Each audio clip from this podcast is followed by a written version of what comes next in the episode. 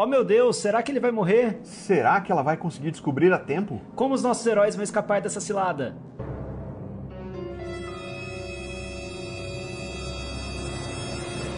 Está começando o Cliffhangers, o podcast que faz uma apuração minuciosa de pilotos de séries. É tipo um clube do livro, mas um lugar do livro, um primeiro episódio de alguma série. Séries novas, séries velhas, séries de filmes, qualquer coisa em audiovisual que chega picado pra gente, pode ser assunto nosso aqui. Se você não quer tomar spoilers, saiba que a gente só vai discutir a história do primeiro episódio. Do piloto, a gente pode falar sobre tudo aqui, mas fica tranquilo que do resto da série não vai ter nada. E no episódio de hoje, vamos falar do piloto, apenas do piloto, e praticamente nada além do piloto de... Invincible.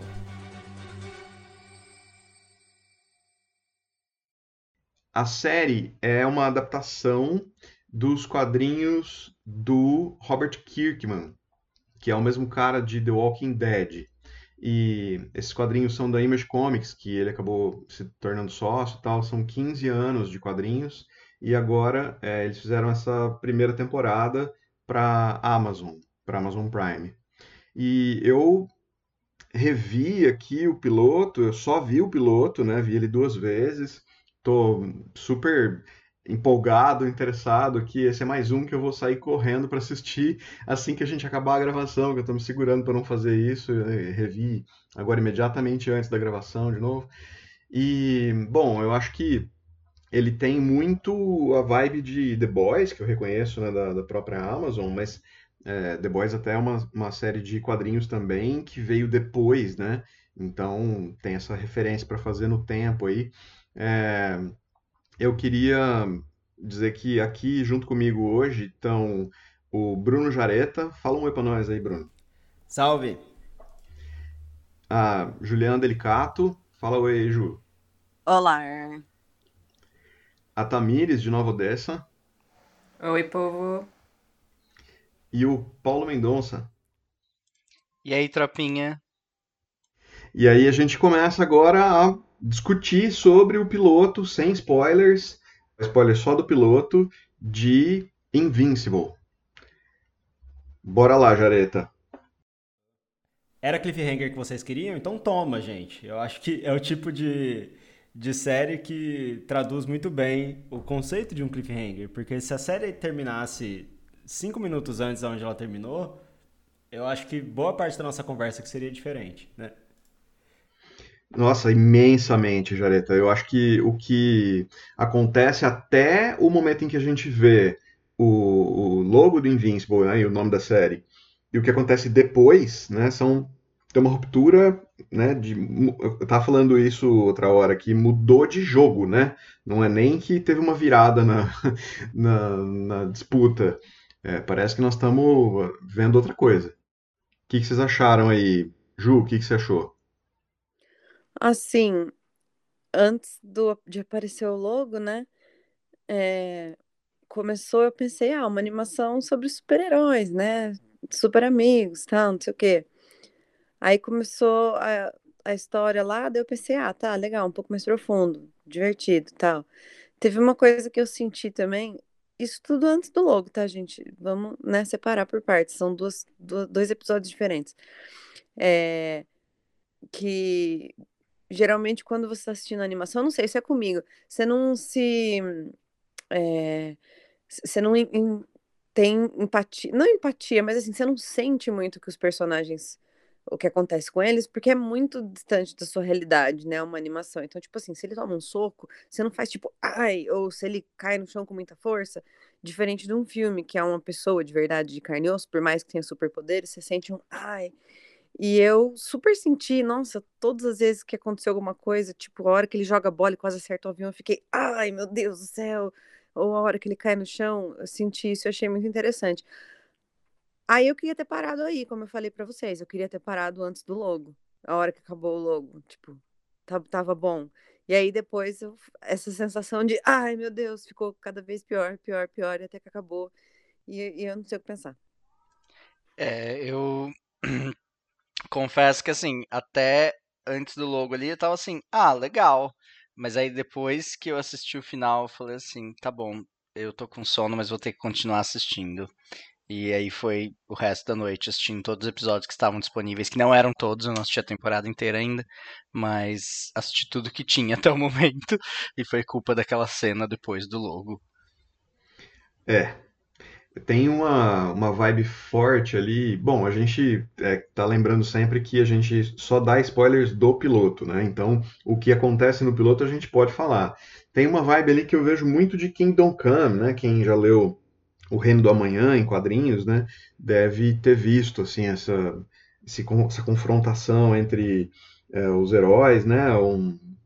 um Capitão, no caso do Kingdom Come, né, o Superman e o Capitão Marvel, né, o Shazam se enfrentando, é, e ali fica, você não sabe muito bem o que, o que esperar, o que vai acontecer, né, não é exatamente a mesma coisa, mas tem isso, tem a referência a Injustice também, né, que tem Superman enlouquecido, né, e aí é uma coisa que é um pouco mais, uh, eu diria, tensa do que isso, porque não é apenas um herói que a gente está acostumado a ver, né? Tem essa ótica e tem a ótica do Grayson, né? Que é o, o filho do Omni-Man, que é o personagem, né, protagonista, que é o pai dele, não só é herói, como ele é o herói dele, né?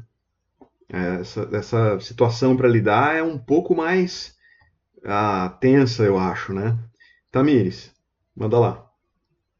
Eu fiquei um pouco confusa no que senti nessa série, porque quando ela começou e o estilo da animação, eu falei, e eu tava almoçando quando assisti a primeira vez, eu falei, meu Deus do céu, minha adolescência, saudades, senti falta de você assistir quando chegava da escola, X-Men, é, eu sou dessa época. E eu tinha o spoiler, que eu considero um spoiler, de que essa série ia ser vibe The Boys. Porque se eu não tivesse esse spoiler, a todo momento, gente, acontecia alguma coisa, eu falava, ai meu Deus, vai se participar e vai vir sangue na minha cara. E aí não vinha. Então eu já tava com essa predisposição de qualquer coisa que acontecia que era um pouquinho tensa, eu já ia imaginar que ia ficar tensa demais. E aí eu acho que eu fui construindo ainda mais esse build-up pro fim, porque aí no fim eu tô que nem a Juliana, tipo, velho, não sei o que eu tô sentindo. Eu já tava extremamente tensa quando chegou naquela cena após o Invincible. Eu acho que tem tanta coisa de herói na cultura pop hoje, particularmente no, no audiovisual, que é impossível, assim, a gente não acionar trocentas referências. Vocês deram algumas aí, né? Quero reforçar que, obviamente, Liga da Justiça e Vingadores, né? Por ter a super equipe no começo.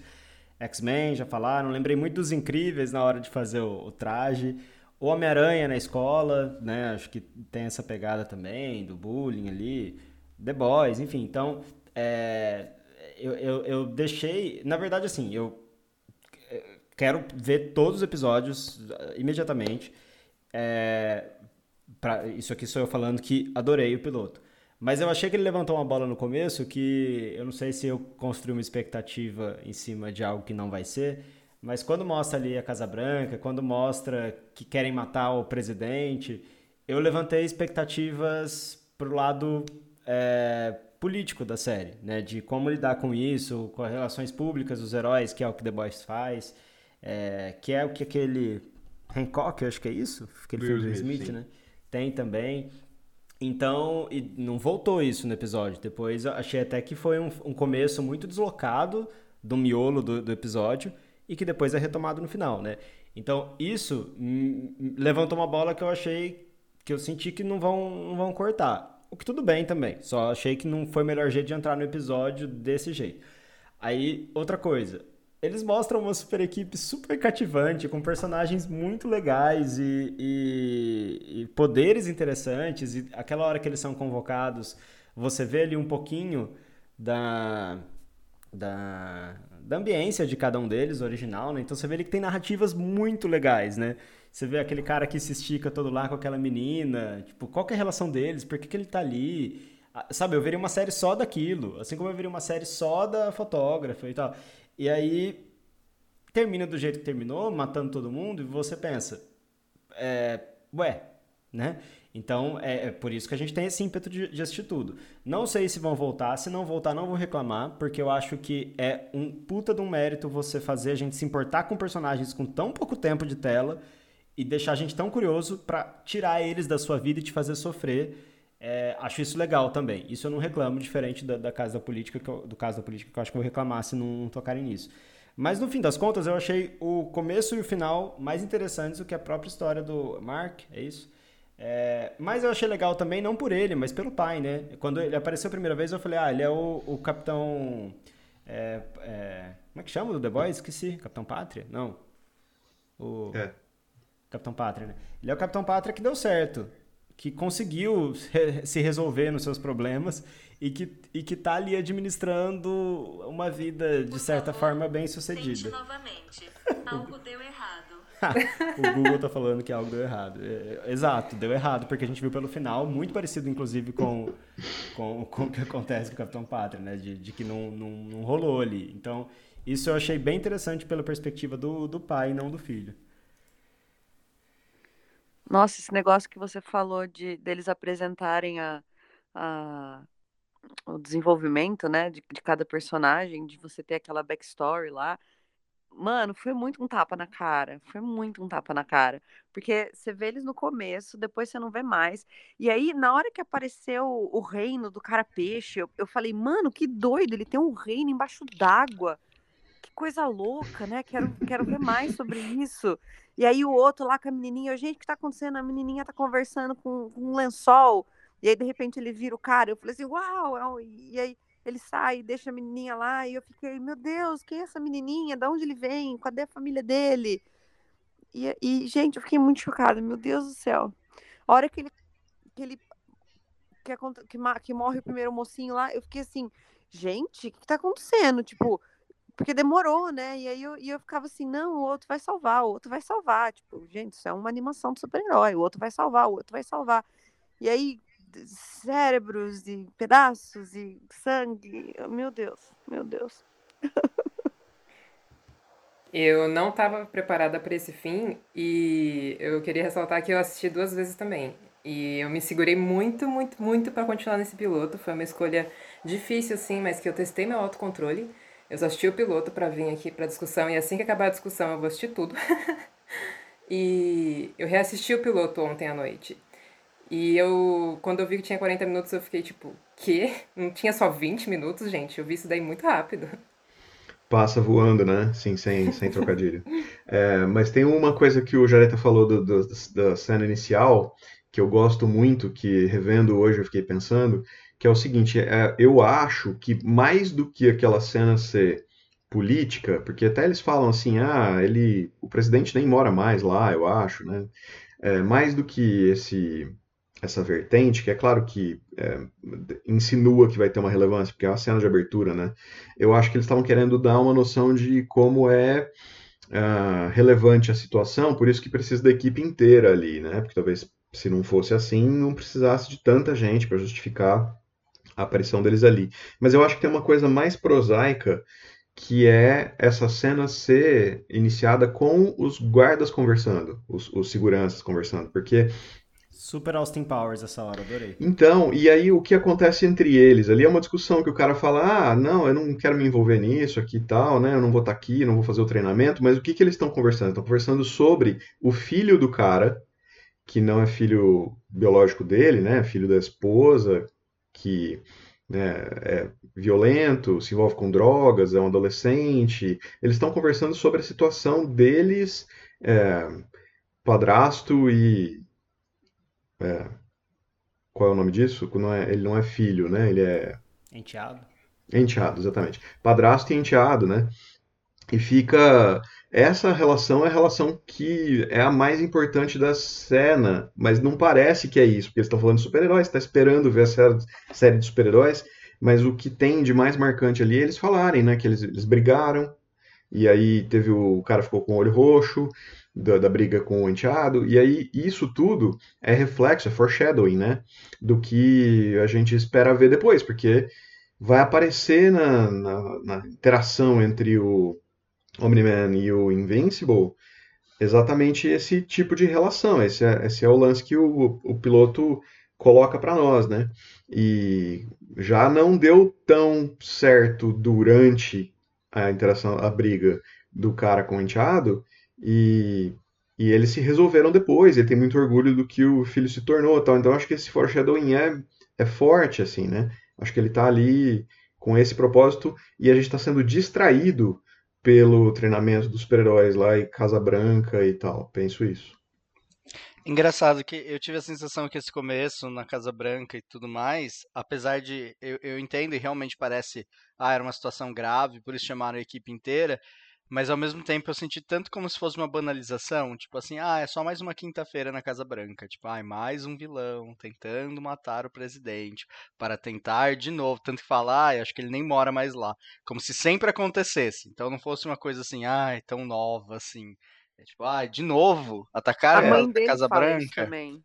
A mãe é dele do Mark, ela fala, ah, eles constroem praticamente duas vezes por ano, não sei o quê. É, tipo, bem banal, assim, né? É. Por isso que o povo tá conversando lá e meio assim, ih, é, de boa, e aí começa tudo a acontecer. É a sensação que eu tenho, assim, dessa banalização do tipo assim, ah, é lá. Que é meio que acontece, né? E você pega em quadrinhos e tal, é, eles não tratam desse jeito, mas, assim, várias vezes estão, os vilões estão fazendo a mesma coisa. De novo. Aí você fica assim, nossa, mais uma quinta-feira. Quem viu X-Men dois vai lembrar que isso acontece mesmo, né? Assim, tá lá o Noturno... Né?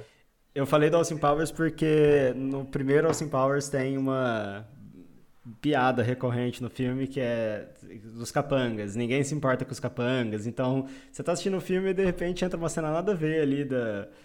de uma família e recebe a ligação de que o capanga do doutor Evil morreu, né? E eu achei que ia ser isso, porque rolou um pouco... Eu, eu acho que eu vou classificar isso como um spoiler.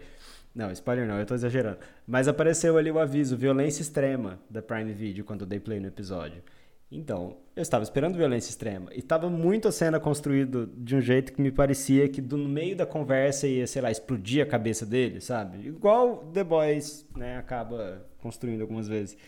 E... E aí isso não aconteceu desse jeito, mas eu senti que foi isso, do tipo, ó, vamos dar uma olhada aqui nessa história que não é a principal, mas ela vai servir a outros propósitos, como o Glauco falou. É, que o segurança fosse fazer o local dos capangas ali, que a gente fosse ver a família dele chorando, né, assim. É, não, não é nem isso, não, não é nem que a gente fosse ver a família chorando, mas a própria conversa, sabe o que eu lembrei? O primeiro Max Payne que eu joguei dublado, foi o primeiro jogo que eu joguei dublado na vida, oitenta e quatro anos. E aí... Você tá se aproximando do, dos capangas, eles estão conversando da vida deles. Eu lembro de um deles falando assim, ah, cara, eu, tá, tá difícil, eu preciso mandar minha filha pra faculdade, então por isso que eu tô fazendo esse bico aqui de capanga, porque eu preciso pagar ela morando fora, que vai, vai pesar um pouco no orçamento, mas é isso. Só que você tem que, pra seguir o jogo, você tem que entrar e matar essas pessoas. Então, eu, eu tive essa percepção do tipo, olha, já é uma série que tá propondo uma angulação da história por pessoas que não necessariamente a gente estaria preocupado com a ação que a gente está prestes a ver, né? Eles não são nem clones, nem robôs, né? É, tem razão. Eu senti um negócio que eu não sei se eu senti errado, que afinal eu assisti só uma vez, mas parece que no, nessa primeira cena aí da, da Casa Branca, eles estão meio incomodados com o Omni-Man. É, é real isso ou eu senti à toa? Porque na hora que ele salva o, o Dark, Darkwing, é. é isso o nome dele? Ele, tipo, ele Pode até falar manda... Batman, a gente aceita Batman. Tá. Ele até manda um... Tipo, porque eu... ele salva o Darkwing, aí o Darkwing sai fora, e aí ele fala, ah, de nada. E aí, tipo, ele sai... Não sei, é a impressão minha? Não sei, eu senti isso. É, é que, na verdade, o Omni-Man, ele meio que não faz parte da equipe, né? E, e acho que o povo se incomoda também, porque ele deve ser o famosão e o... O, né, o Superman, o, o Todo-Poderoso, e, bom, e também o Batman é mal-humorado em qualquer versão, né, então acho que tem isso também. Ah, tá, beleza. É, eu senti que o Batman estava incomodado, não necessariamente o, o grupo, não sei.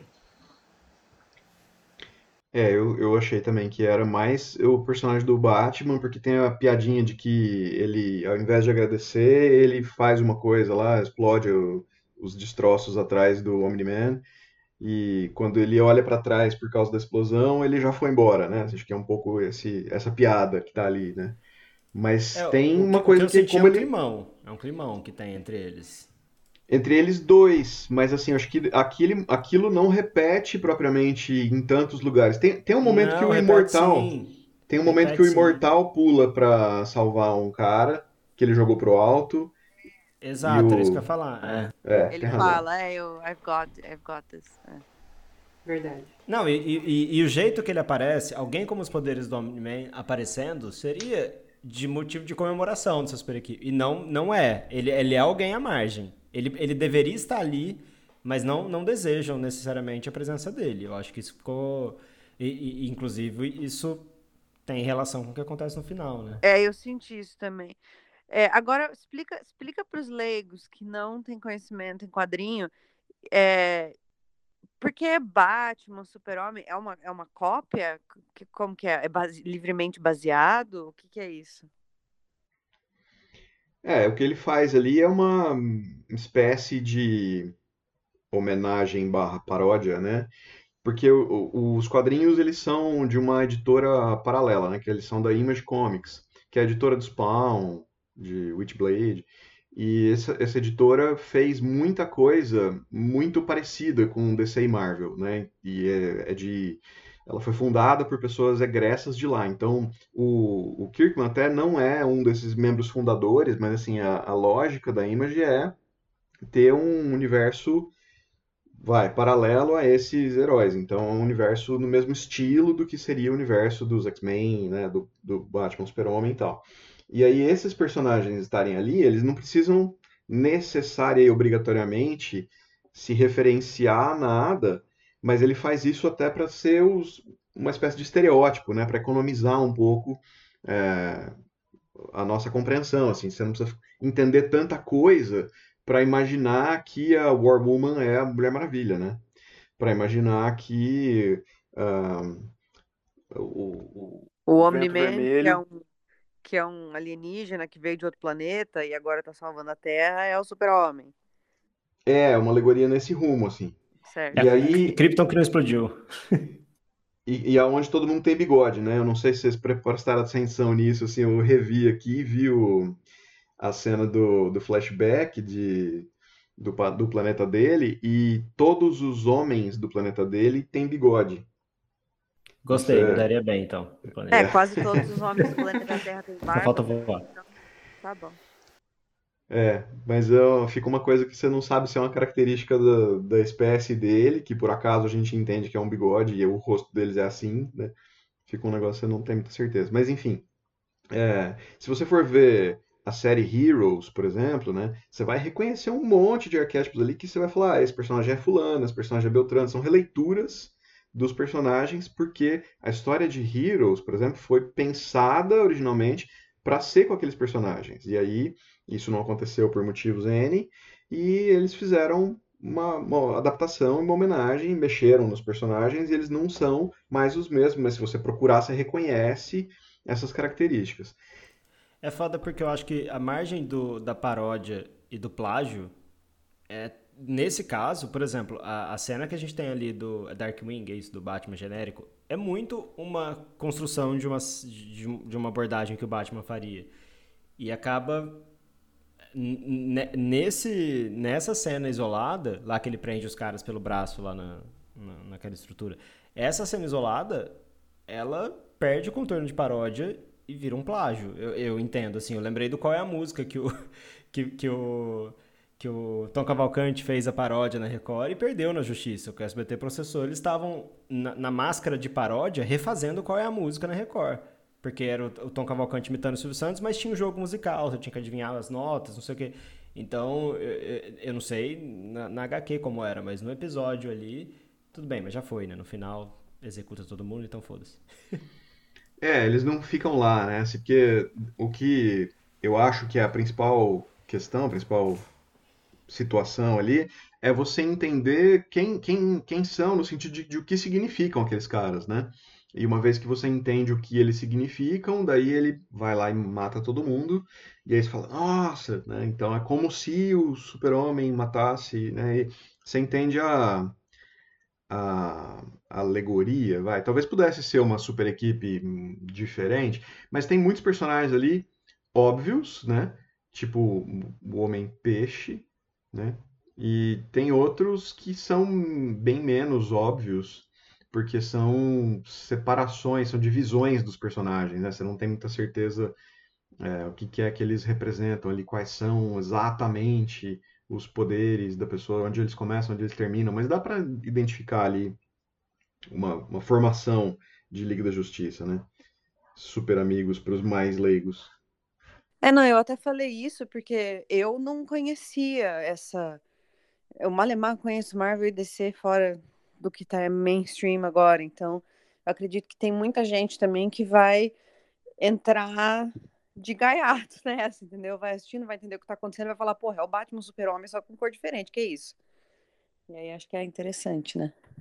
Explicar, para as pessoas entenderem o que tá acontecendo. É, eu acho que é realmente para aproveitar o estereótipo, né, e, e reimaginar ali, mas eu gosto, eu gostei de dois comentários, um é Batman genérico, porque é muito um Batman genérico ali, porque o Batman de verdade jamais deixaria isso acontecer, ele teria previsto isso antes. Ele é o melhor detetive do mundo. Exatamente, praticamente o homem mais inteligente do mundo. E eu queria dizer que eu acho que o Glauco desvendou um mistério. Todo mundo, eu não reparei nisso, todo mundo tem bigode no planeta dele. Às vezes é uma coisa meio Sansão, às vezes é daí que vem o poder.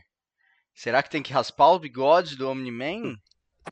Mas o filho Pode dele ser. Não tem bigode ainda. Mas é por ainda. Isso que ele é Invincible ainda. Mas o filho dele não é de Viltrum, né? O filho dele é meio Viltrumita, só.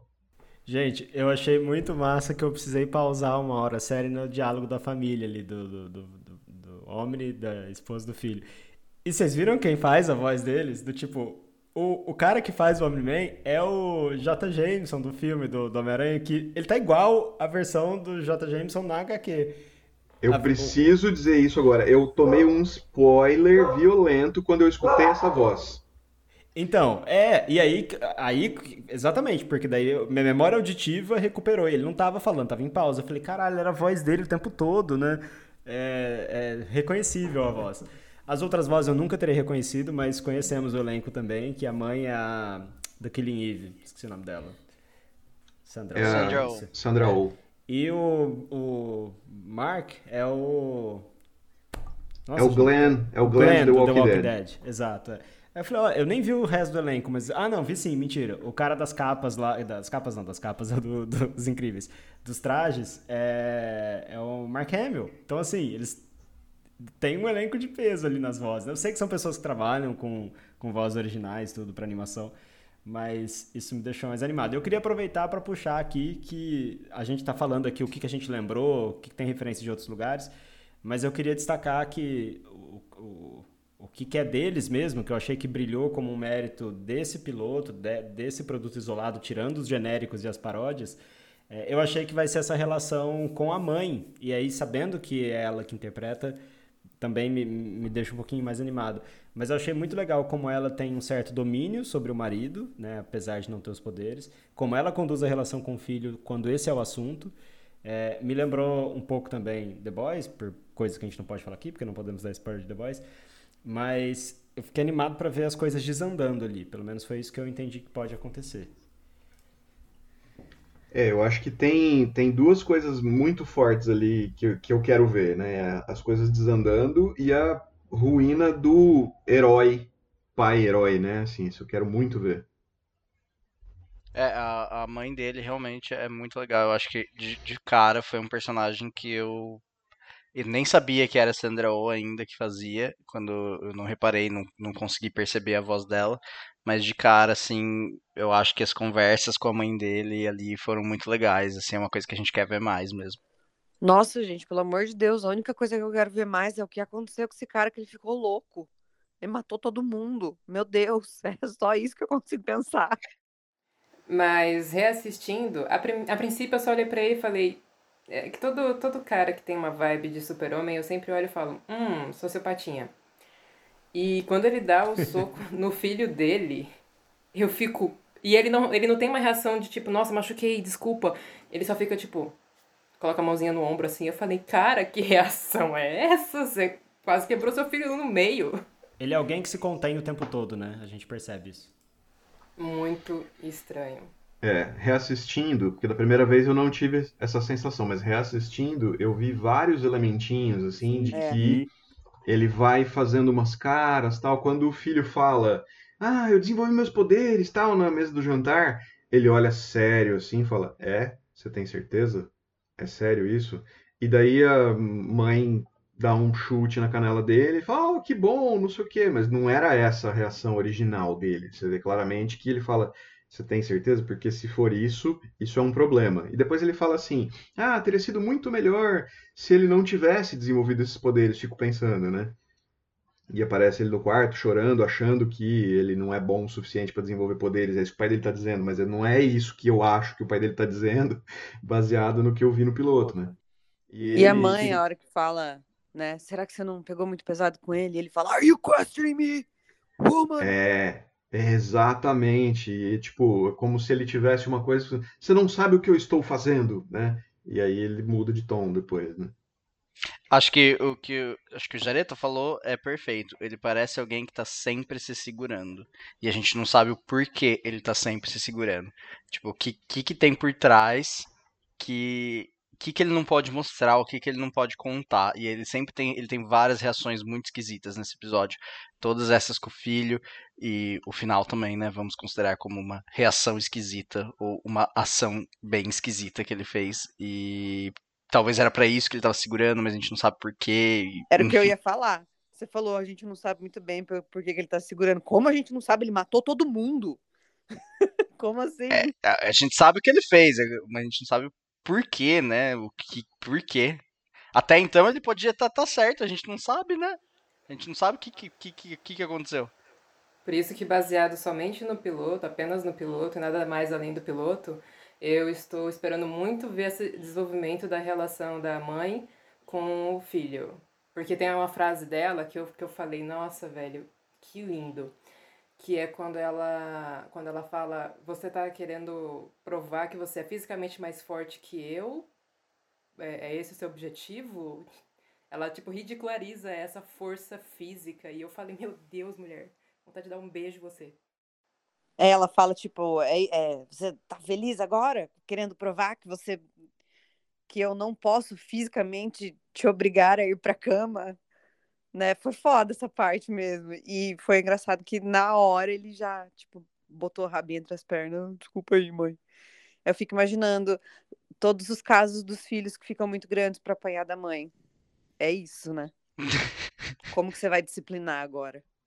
É uma costura muito delicada, muito, muito bem feita, eu acho, assim, né? Entre é, ele tá passando por esse momento, né, de se descobrir com poderes e a adolescência. Isso aí é uma coisa bem Peter Parker, né? Assim, até a própria alegoria da cena do, da escola, né? E do Flash Thompson, né, que briga com ele, né?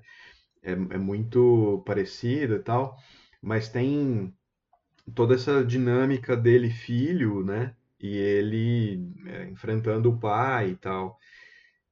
E, e de o pai saber o que está acontecendo ali, né? Não, não querer que isso aconteça e tal. Tem, tem um, é, uma tragédia grega aí, né? Acho, eu estou curtindo muito, eu estou muito interessado.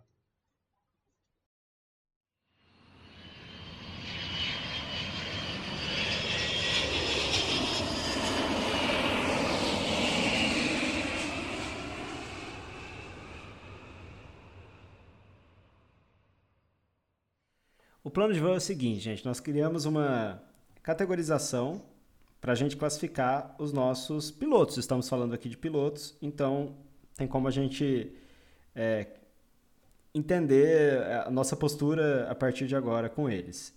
E nós temos cinco planos de voos que eu pedi para vocês classificarem. Primeiro é o voo programado, que é aquele piloto que te convence a ver o resto da série no seu tempo. No, no, do tipo, ah, beleza, vou assistir no, no meu tempo de séries, no meu tempo de lazer. Voo é emergencial... Aquela. É esse? Tá, tá, não, escuta os outros. Você é aquela que, tipo, vê a primeira coisa no cardápio e já escolhe, né? Já gostei, não quero ver as outras. Isso, exato, é, é isso aqui mesmo. O segundo é o voo emergencial, que é aquele que eu vou ver no meu tempo de vida disponível, ou seja, eu vou parar o que eu tô fazendo e vou assistir isso, independente se eu tenho tempo para isso ou não. O terceiro é o voo adiado, que é aquele seguinte, vai voar, não sei quando, vai ficar em, né, suspenso até segunda ordem. Esse é tem o famoso, voo... tá na minha lista, né? Exato, é. Aí tem o voo cancelado, que é do tipo, obrigado, mas não, não vai rolar. E tem Apertem os Cintos, o Piloto Sumiu, que é do tipo, não deveria nem ter visto o piloto, porque completamente desorientado. E aí, qual é o plano de voo para Invincible?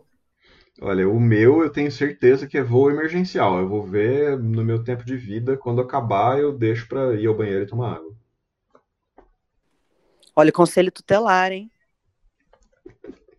É, eu, eu preciso cuidar do meu pequeno meio Viltrumita aqui em casa. Nossa, voo emergencial com certeza. Eu acho que pra mim é o dois. É, mas não, não por causa da série, mas por conta de... Eu preciso convencer o marido a assistir o piloto pra gente poder assistir junto. O que, que é o dois? É o não emergencial, mas eu, eu vou... É o, não, é o programado. Coisa. Vou programado. Isso. Isso. Tá. É, tipo, eu não vou parar a minha vida pra, pra assistir. Mas eu vou assistir, mas eu quero assistir. É esse. É a próxima coisa assim que der. É, isso, exato. É, o, o meu tá sendo programado também, porque tem outras coisas emergenciais antes que eu estou mais animado de acompanhar, tipo C P I das, da, da Covid, mas logo na sequência vem esse. Ah, a gente podia fazer esse piloto aí semana que vem, direto. Olha, top, só, só acho difícil achar onde começou. Mas nossa, onde começou? Quando a primeira caravela apareceu no horizonte. Pois é. Né? Ou antes. É, pra mim é um misto, mas é, é voo emergencial, porque né, eu assisti tudo que tinha de uma vez, só que assim, eu assisti tudo que tinha disponível no dia, que eu não lembro quantos episódios eram, acho que quatro ou cinco, e aí depois virou um voo programado, porque eu nunca voltei pra assistir o resto, assim, eu tenho esse problema quando a série não sai de uma vez, eu assisto um monte, aí eu paro e espero juntar mais um tanto pra assistir de novo, assim, porque, sei lá, eu perco o... O, a inércia ali de estar assistindo tudo de uma vez, e aí é difícil eu parar e sentar de novo e falar assim, ah, eu vou, vou, vou voltar a assistir. É, não que eu não queira. Então você está fazendo uma conexão. Exato. Né? Tá fazendo uma conexão. Perfeito, muito obrigado. Essa é a analogia. Estou fazendo uma conexão no momento, mas em breve eu vejo o resto. Mas foi um voo emergencial na hora, com certeza. Assim, foi tipo, meu Deus, eu precisava dormir, mas dane-se, vou assistir até onde eu puder. E fiquei muito chateado quando eu descobri que não tinham todos os episódios, que senão eu teria ficado mais algumas horas ali. Por isso que eu acho que todas as séries deviam ser lançadas como um grande e gigante filme. E aí a gente assistiria, tipo o filme do, do moço lá que tem duzentas horas. Qual? Aquele que saiu no Netflix. Aham. Uhum. O moço que tem duzentas horas? Não, tem um filme de quatro horas. Ai, o moço que tem duzentas horas. Nossa, tipo, nome de filme, tô muito curioso. Eu, eu lembrei do nome de Bicentenário, porque, sei lá. Tá falando do, tá falando do irlandês, sei lá? Isso, o irlandês, Isso. exatamente. Eu queria, Nossa, eu já eu tava lá no nome Bicentenário, as... mano. Eu queria que todas as séries fossem lançadas assim, como o irlandês, entendeu? Todas as temporadas... Que não é uma série, né? É um, exatamente, é um grande e gigante filme. E aí você senta e assiste pra sempre e acaba a sua vida. Era isso que eu queria. Você quer que a gente faça a nossa própria divisão, né? Tipo, você, você pausa e fala assim, ah, aqui foi o episódio um. Mas é tudo uma coisa só, assim, uma grande coisa só. Como se fosse um livro. Isso, exatamente, seria maravilhoso. É tipo assim, você assiste, assiste, assiste, até que você fala assim, nossa, falta vinte minutos para eu ter que acordar, acho que eu vou tentar dormir. E, e é isso, é o que acontece, né, quando a gente lê livro. É, tem livros que têm essas características e ainda assim eles são sete livros, o cara lança cinco, não lança o sexto nunca, né? Tem esses problemas com claro, livros também. Não vamos conversar sobre isso, porque claramente é uma ferida aberta para você isso, então... A gente não precisa conversar sobre isso agora.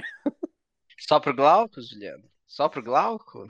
Então, como eu disse, a gente não precisa conversar sobre isso agora. Tá Olha os gatilhos. Tá Olha os gatilhos. Gatilho. Fica pra depois. É, o cara vai lançar quando ele puder, a vida dele, eu sei disso, né? Eu só tô ansioso. Mas tudo bem, tudo bem, vamos mudar de assunto. Então a até, série decolou, né? A série até decolou. Stephanie Meyer tá, tá, vai lançar mais um livro do Crepúsculo e ele não lançou o próximo ainda. Sabia? Ansiedade. Decolou, decolou, decolou muito bem. É, eu acho que quem chega nesse... É, eu não lembro quem falou agora, acho que foi a Ju que falou no começo da questão da animação, né? Que eu acho que por, pro bem ou pro mal, a animação acaba sendo um crivo para muitos assistirem a série. Então, acho que quem chega nela já já está disposto a dar uma chance para uma proposta um pouco desajustada, digamos assim, no bom sentido. E, e, a, e o piloto cumpre muito bem. Eu acho que é, se não tivesse aquele final, ainda assim cumpriria. Eu acho que isso eu quero falar porque eu já estava cativado pelos personagens e convencido é, pel, pela história do núcleo familiar. E fiquei mais ainda com o final, justamente por conta dessa breve apresentação de cada um. Se não tivesse aquela breve apresentação de cada um sendo convocado... E, e tivesse tido a mesma coisa depois, eu acho que eu não teria gostado tanto.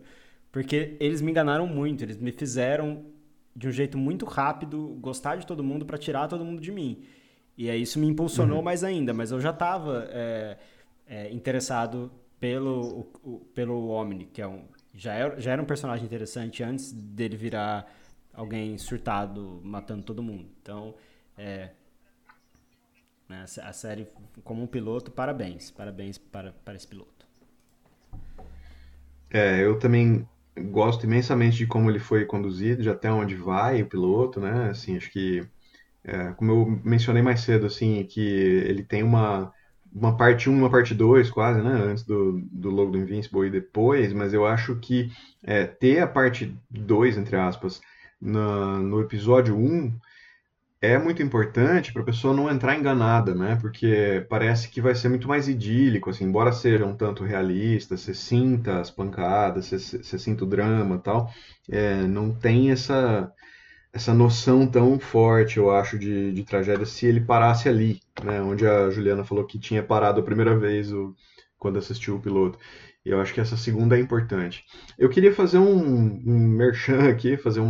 um cruzar uns universos aqui e mencionar que existe um outro podcast, que é o Audiovisualcast, uhum. que é do Bruno Jareta, e tem um episódio no qual parte dessa equipe aqui está discutindo sobre animação e se animação é ou não para criança. E eu super fiz uma ponte assim, de, né, de raciocínio com esse Audiovisualcast, então se você está nos ouvindo aqui é, e você não escutou esse Audiovisualcast ainda, eu recomendo fortemente que você procure pelo Audiovisualcast, nos encontre lá e ouça esse episódio sobre se animação é uma coisa feita pra, só para criança ou não. E acho que essa é uma das, das séries animadas que responde com força essa, essa questão. A resposta é... é... A resposta não. A resposta não. É... É... Uma coisa que eu queria comentar também é que eu tinha... anotado aqui para falar, esqueci, eu agora falou de novo, eu lembrei, que é sobre o, o logo, né, aparecer. Teve uma vibe meio WandaVision, tipo, a gente tá vendo uma história dentro da... Uma coisa metalinguística, do tipo, a partir daqui virou a história desse herói e virou num formatinho de, de desenho de heróis que você já conhece. Estamos prontos para te apresentar o nome da série e por quem ela foi feita, na estética que você reconhece. Sabe? É, isso eu achei interessante também. Até porque ele não fala o nome dele, né? Quem fala o nome dele é o logo. Exatamente, é. Do tipo, ó, agora sim, agora começou, né? Tem a frase do pai, né? Fala, você é invencível, né? E aí ele fala pro, pro alfaiate lá, ah, eu já sei, eu já sei. E daí vem o logo, que ele não diz o nome. Realmente, você tem razão. É, e eu achei que tinha acabado ali. Eu pensei, ah, legal, legal, tô, tô achando legal.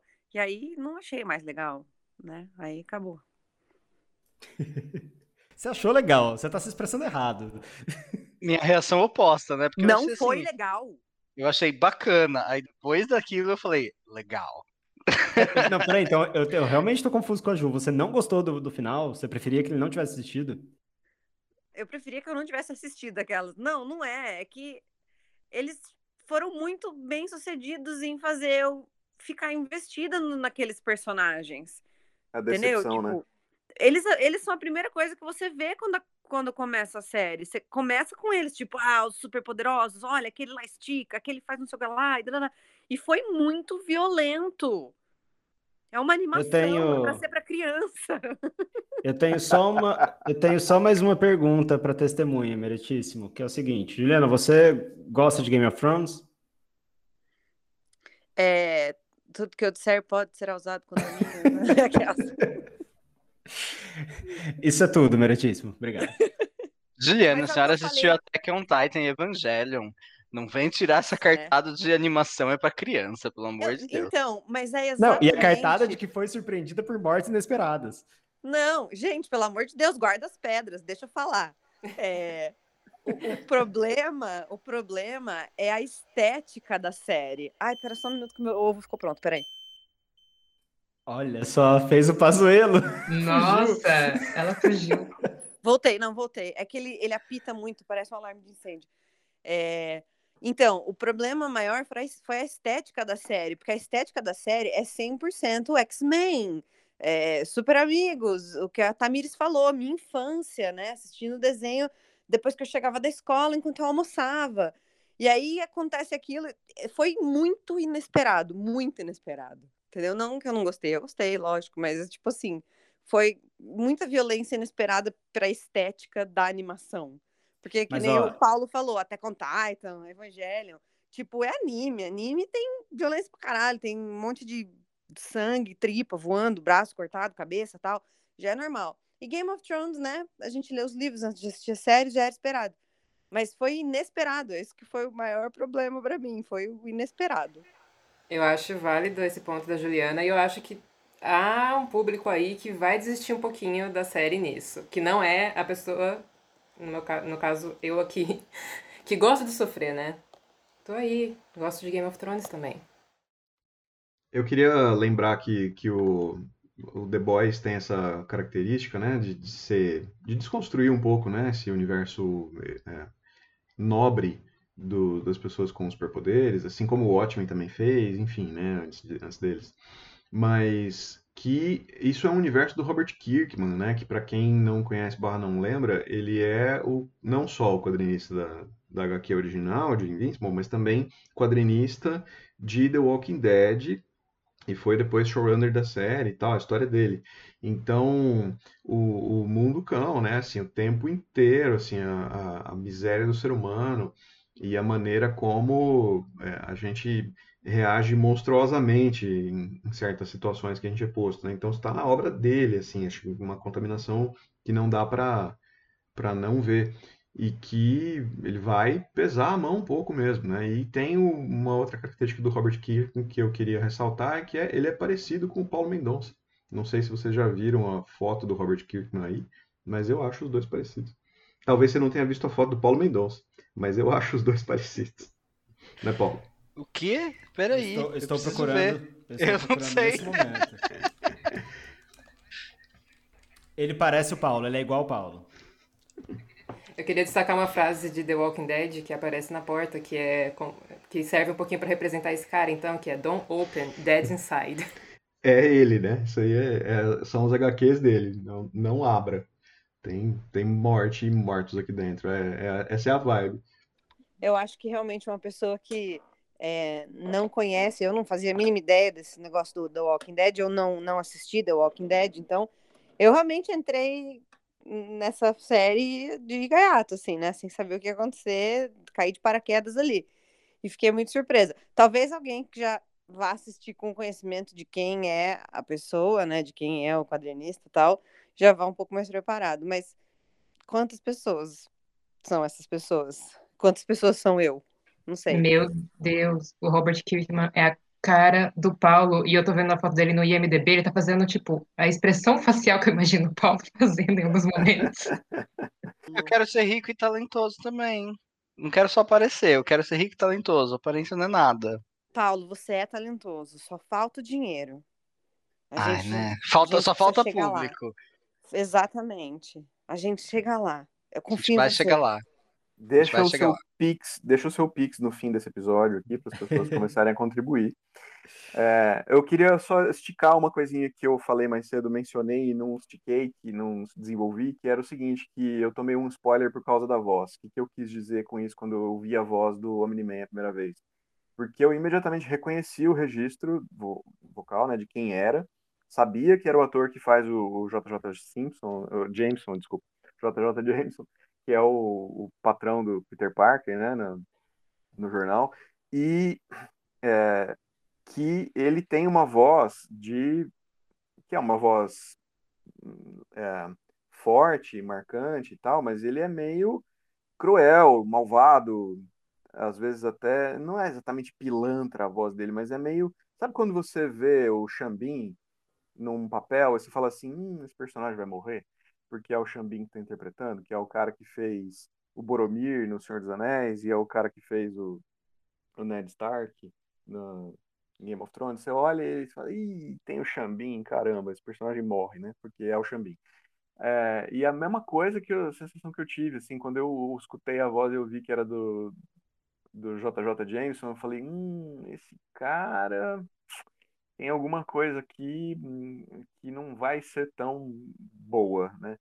Então, acho que esse é o tipo de, de nível que eles, que eles se aprofundaram, né, para fazer a série, assim. E aí, claro, é, vai ser, vai passar batido para um volume grande de pessoas? Vai, né?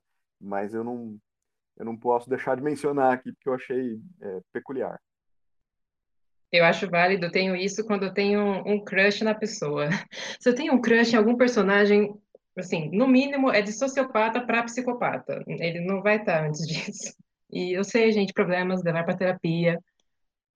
Eu acho normal, tá? Tá ok, aceitável.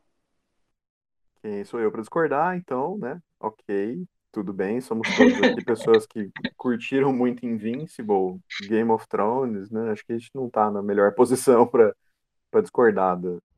Isso tudo é, é, uma, é uma tensão, porque assim, quando, a, quando vocês falaram de X-Men, é, X-Men é violento, a câmera só não mostra, mas tem situações tão violentas quanto, do ponto de vista violência física, gráfica, eu tô falando, né?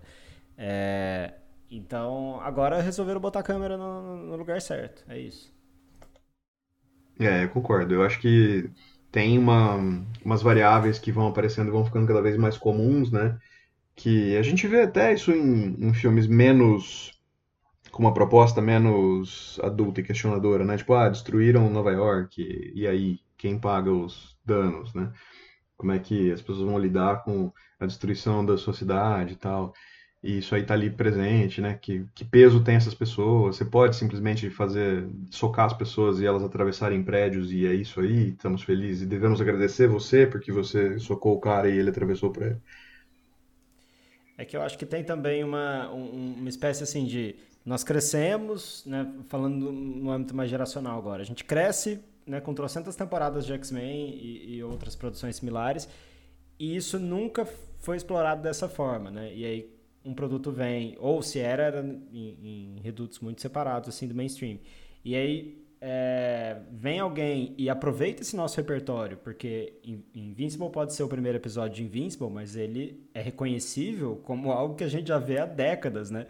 Então, aproveita esse pressuposto do que a gente sabe sobre essa, esse formato de história, esse formato de universo e, e brinca com isso, né? Eu acho isso muito bom e eu acho que funciona também por conta disso. Aliás, quando começou essa série, não era pra ela ser, tipo, muito mais famosa do que ela é? Ou eu que tô por fora das discussões?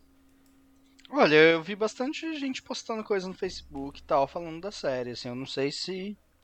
Ela deveria ser mais famosa, mas eu vi, bastante, pelo menos na minha bolha, bastante gente comentando.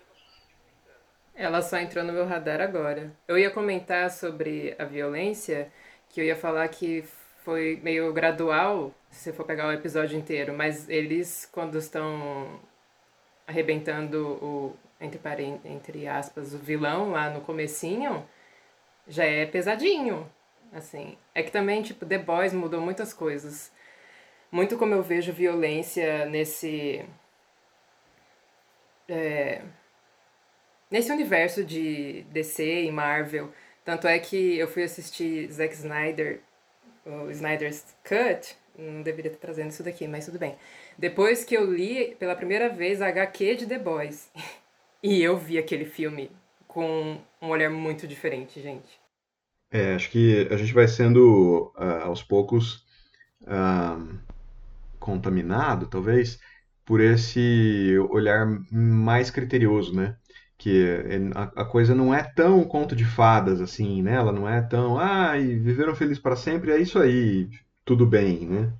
As coisas têm consequências, elas vão cobrar seu preço, né? Tipo, é, o cara o Omni-Man vem de um outro planeta, ele conta como se ele fosse tipo um, um enviado para ajudar o planeta menos desenvolvido, mas no nosso histórico na Terra aqui, esse tipo de envio é, raramente gera boas consequências, né? Assim, então é, dá a sensação de que é só você reposicionar, re- questionar um pouquinho o que você está ouvindo, né? E aí a gente, às vezes, abre mão desses questionamentos porque a gente é ensinado a suspender a descrença, a falar, ah, não, então beleza, então tem cavalos voadores e esse universo é maravilhoso e eu quero ouvir o que você tem para me dizer. Será que não tem um fundo político no que está acontecendo, né? Será que eu devo ouvir, concordar, gostar de tudo isso que eu estou vendo aqui, né? Será que ser uma princesa é tão legal assim? Monarquia é uma coisa positiva, né? Esse tipo de coisa. Isso é uma coisa relativamente nova, né, eu acho, assim, nesse, nesse tipo de, de universo, né, porque eu não lembro de ter isso nas animações, não só nas animações, nas histórias de, de super-heróis, etcétera, quando eu era mais nova, tinha, talvez na agá quê, mas nos desenhos, assim, sei lá, não lembro, mas também eu não assistia muito super-herói quando eu era mais nova, então não sou referência. É, acho que o Watchmen marca muito, né, um ponto ali na década de oitenta em que as coisas começam a ser pensadas de uma outra maneira, né? O Cavaleiro das Trevas também, que é uma história do Batman, faz isso. Mas dali, daquele ponto em diante, nos quadrinhos, é quando eu enxergo que isso começa a ser questionado nesse, nesse mundo de super-heróis. Mas já tem, pô, década de oitenta, né? Tem aí seus quarenta anos que isso foi questionado pela primeira vez, entre aspas, né? Numa obra de grande público. E a repercussão disso existe e tal, mas ela, ela é... Em primeiro lugar, que essas obras elas não são fáceis de ler. Né? Elas, elas têm muitas camadas, então a leitura superficial não é tão rara, e aí também não é uma coisa tão divertida e tão de entretenimento assim, então o, o volume de público é menor, então muita gente ouve falar, nem tanta gente assim leu, nem tanto dos que leram, leram em profundidade, né? Então isso demora um pouco para fazer efeito. Mas está aí acontecendo, né? Assim, já, já há algum tempo. O Hancock mesmo foi uma boa lembrança aqui, né? Que é um filme que ele nem vem diretamente como adaptação, mas que faz uma crítica desse universo de super-heróis e tal. Aí tá, tá aparecendo cada vez mais. Só que esse cada vez mais ainda é devagar. E nos desenhos animados, que muita gente acha que são só para crianças, ainda é um outro... um outro ritmo, né? A coisa ainda vai um pouco mais lenta. Então, eu achei muito... Foi muito difícil assistir essa última parte. Ai, eu peraí, também, gente, vamos... tem outro ovo aqui. Não, eu não coloquei outro ovo. É... Não, não, acho que é um incêndio. Peraí, gente. Ju? Ju? Juliana? Ju. Ai, meu Deus. Gente, o que, que será que aconteceu com a Ju? Gente, vocês estão conseguindo falar com ela? Alguém liga pra ela, por favor?